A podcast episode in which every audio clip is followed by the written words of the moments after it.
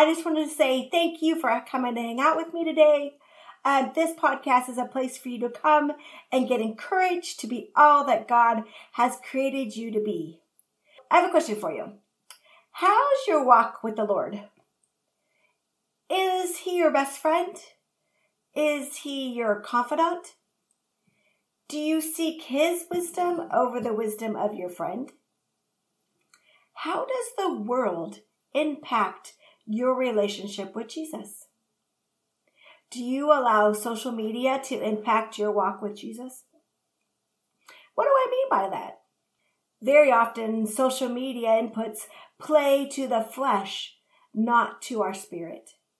It's rare to see a social media be encouragement to die to yourself and live for Christ.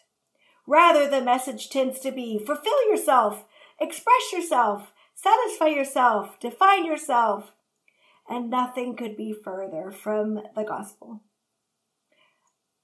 Guys, I want to let you know, if you don't know already, that we are in a spiritual war. We have an enemy that prowls like a lion, seeking to devour us. But very often his attacks are so subtle, we often have no idea we are under siege. He often tries to discourage our commitment to Christ and his church.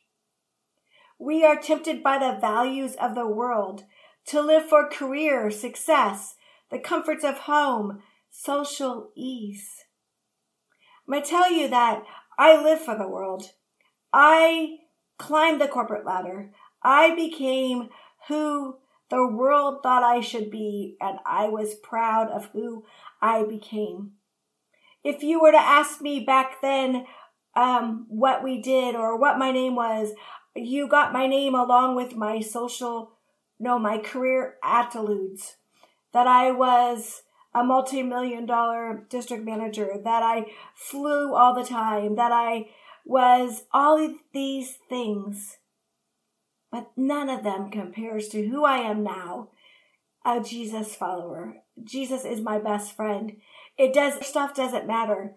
I'm still tempted sometimes by the social. I don't know, when I look at friends who are doing well in their career, when I look at others that are living, that big old house and all those fancy things, my heart gets tempted just like everybody else's.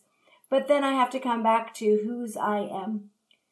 And God's called me to live a simple life. I would rather be able to give to the poor, give to others, than seek my own stuff, to seek self-fulfillment in materialistic things. Now, the Holy Spirit is critical in becoming who Christ created us to be. We are to die to ourselves. We are to be humble. We are to serve others. We are to put others' needs above our own.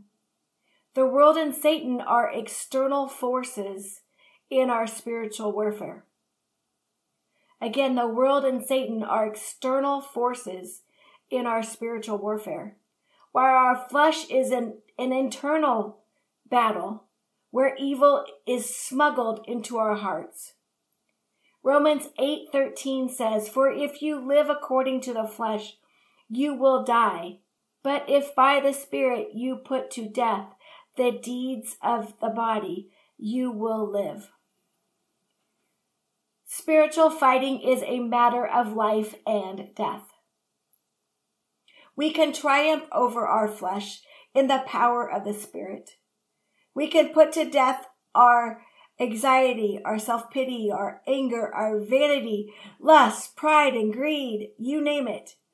Every evil thing. But not alone. I want to encourage you to equip you to fight well with Spirit-empowered faith in the promises of God. So let's talk about sin. We are called to repent of sin. But what is sin? How do we identify sin in our lives? We can dig in our hearts with the guidance of the Holy Spirit and ask 3 questions. What, when, and why? So what, What sins are you currently tempted by? Name your temptation and your sins. An unknown or unacknowledged opponent is impossible to defeat. Again, an unknown or unacknowledged opponent is impossible to defeat. Prayerfully examine your life. Remember, you're God's child, not His project. Again, remember, you are God's daughter, His child, not His project. He knows you, He sees your sins, and He still loves you. Talk openly with Jesus about your struggles. Ask Him to reveal your sins and convict you of them. I would want to refer you to Psalms 139:23-24, John 16:8. Use God's word as a mirror to expose your sin. So once you have identified the what, then consider when. When are you tempted by your sin? Well, is it when you look in the mirror? So that's vanity. Do you struggle with lust? Sexual lust that's on TV? How about pride? Compliments? Anger with your spouse? Anger when you drive in the car? Anger with your children? If we know the circumstances of our temptation, we can be prepared to fight it off. Finally, the why. Why do you sin in this way? The why question is important because it gets below sin to the heart. We sin willingly. In that moment, our hearts desire something other than Christ. If we don't address the motivational issues behind our sin, we will treat it superficially, adjusting our behaviors, not our hearts. God doesn't want mere behavior adjustments. He wants affectionate obedience. If you love me, you will keep my commandments, says John 14:15.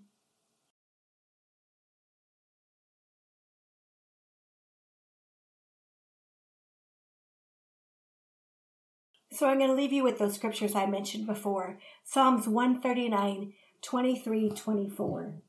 Search me, O God, and know my heart. Try me and know my anxieties, and see if there is any wicked way in me, and lead me in the way everlasting. So now let's look at John 16:5-8. And this chapter is called The Work of the Holy Spirit. But now I go away to him who sent me, and none of you ask me, where are you going? But because I have said these things to you, sorrow has filled your heart. Nevertheless, I tell you the truth. It is to your advantage that I go away. For if I do not go away, the Helper will not come to you. But if I depart, I will send him to you. And when he has come, he will convict the world of sin and of righteousness and of judgment, of sin, because they do not believe in me, of righteousness, because I go to my Father, and you see me no more, of judgment, because the ruler of this world is judged. I still have many things to say to you, but you cannot hear them now. However, when he, the Holy Spirit of truth, has come, he will guide you into all truth, for he will not speak on his own authority, but whenever he hears, he will speak, and he will tell you things to come. So ladies, I just ask you, girls, I just ask you, seek God. Seek God. Ask him. He knows you. He knows all your sins. He still loves you. But talk openly with him about your struggle. Ask him to reveal your sins and convict you of them. Because again, like I said before, an unknown or unacknowledged opponent is impossible to defeat. If we don't claim our sin, if we don't acknowledge our sin, how can we ever defeat it? Again, we are in a spiritual warfare, and Jesus is the way out. The Holy Spirit is the one that will guide us, that will reveal our sin so we can sin no more. We sin willingly, but we can put a stop to it. In the moment when we sin, our hearts desire something other than Christ. So my prayer to you today is that our hearts desire Christ. My prayer for you is that you wake up each and every day and put on the armor of God so we can fight the fight. Let's not fulfill ourselves. Let's not satisfy ourselves. The world and Satan are external forces in our spiritual warfare, and our flesh is an eternal battle where evil is smuggled into our hearts. Oh, dear Heavenly Father, I just pray for all the ladies that are on the other side of this podcast. I pray that you guard their heart.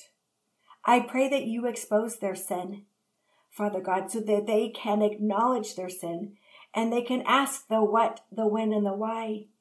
What are my sins? When do I sin? And most importantly, why do I sin? Father God, when we are tempted by our sins, let us look in the mirror. Let us look and see what we're doing so that we can turn away from those things. Father God, we want to be your daughters. We want you to be proud of who we're becoming. So Father God, please help us. Help us walk not in the world, but of the world, Father God. Let us be your light in this very, very dark world, Father God. Father God, expose us. You already know our sin. We're asking you, Father God, to expose our sin. Help us defeat the enemy. Father God, protect our hearts. Father God, you are the one and only true Lord of the world, Father God. You are my best friend. You are my confidant. And I seek your wisdom. So, Father God, we give this day to you. In Jesus' name we pray. Amen.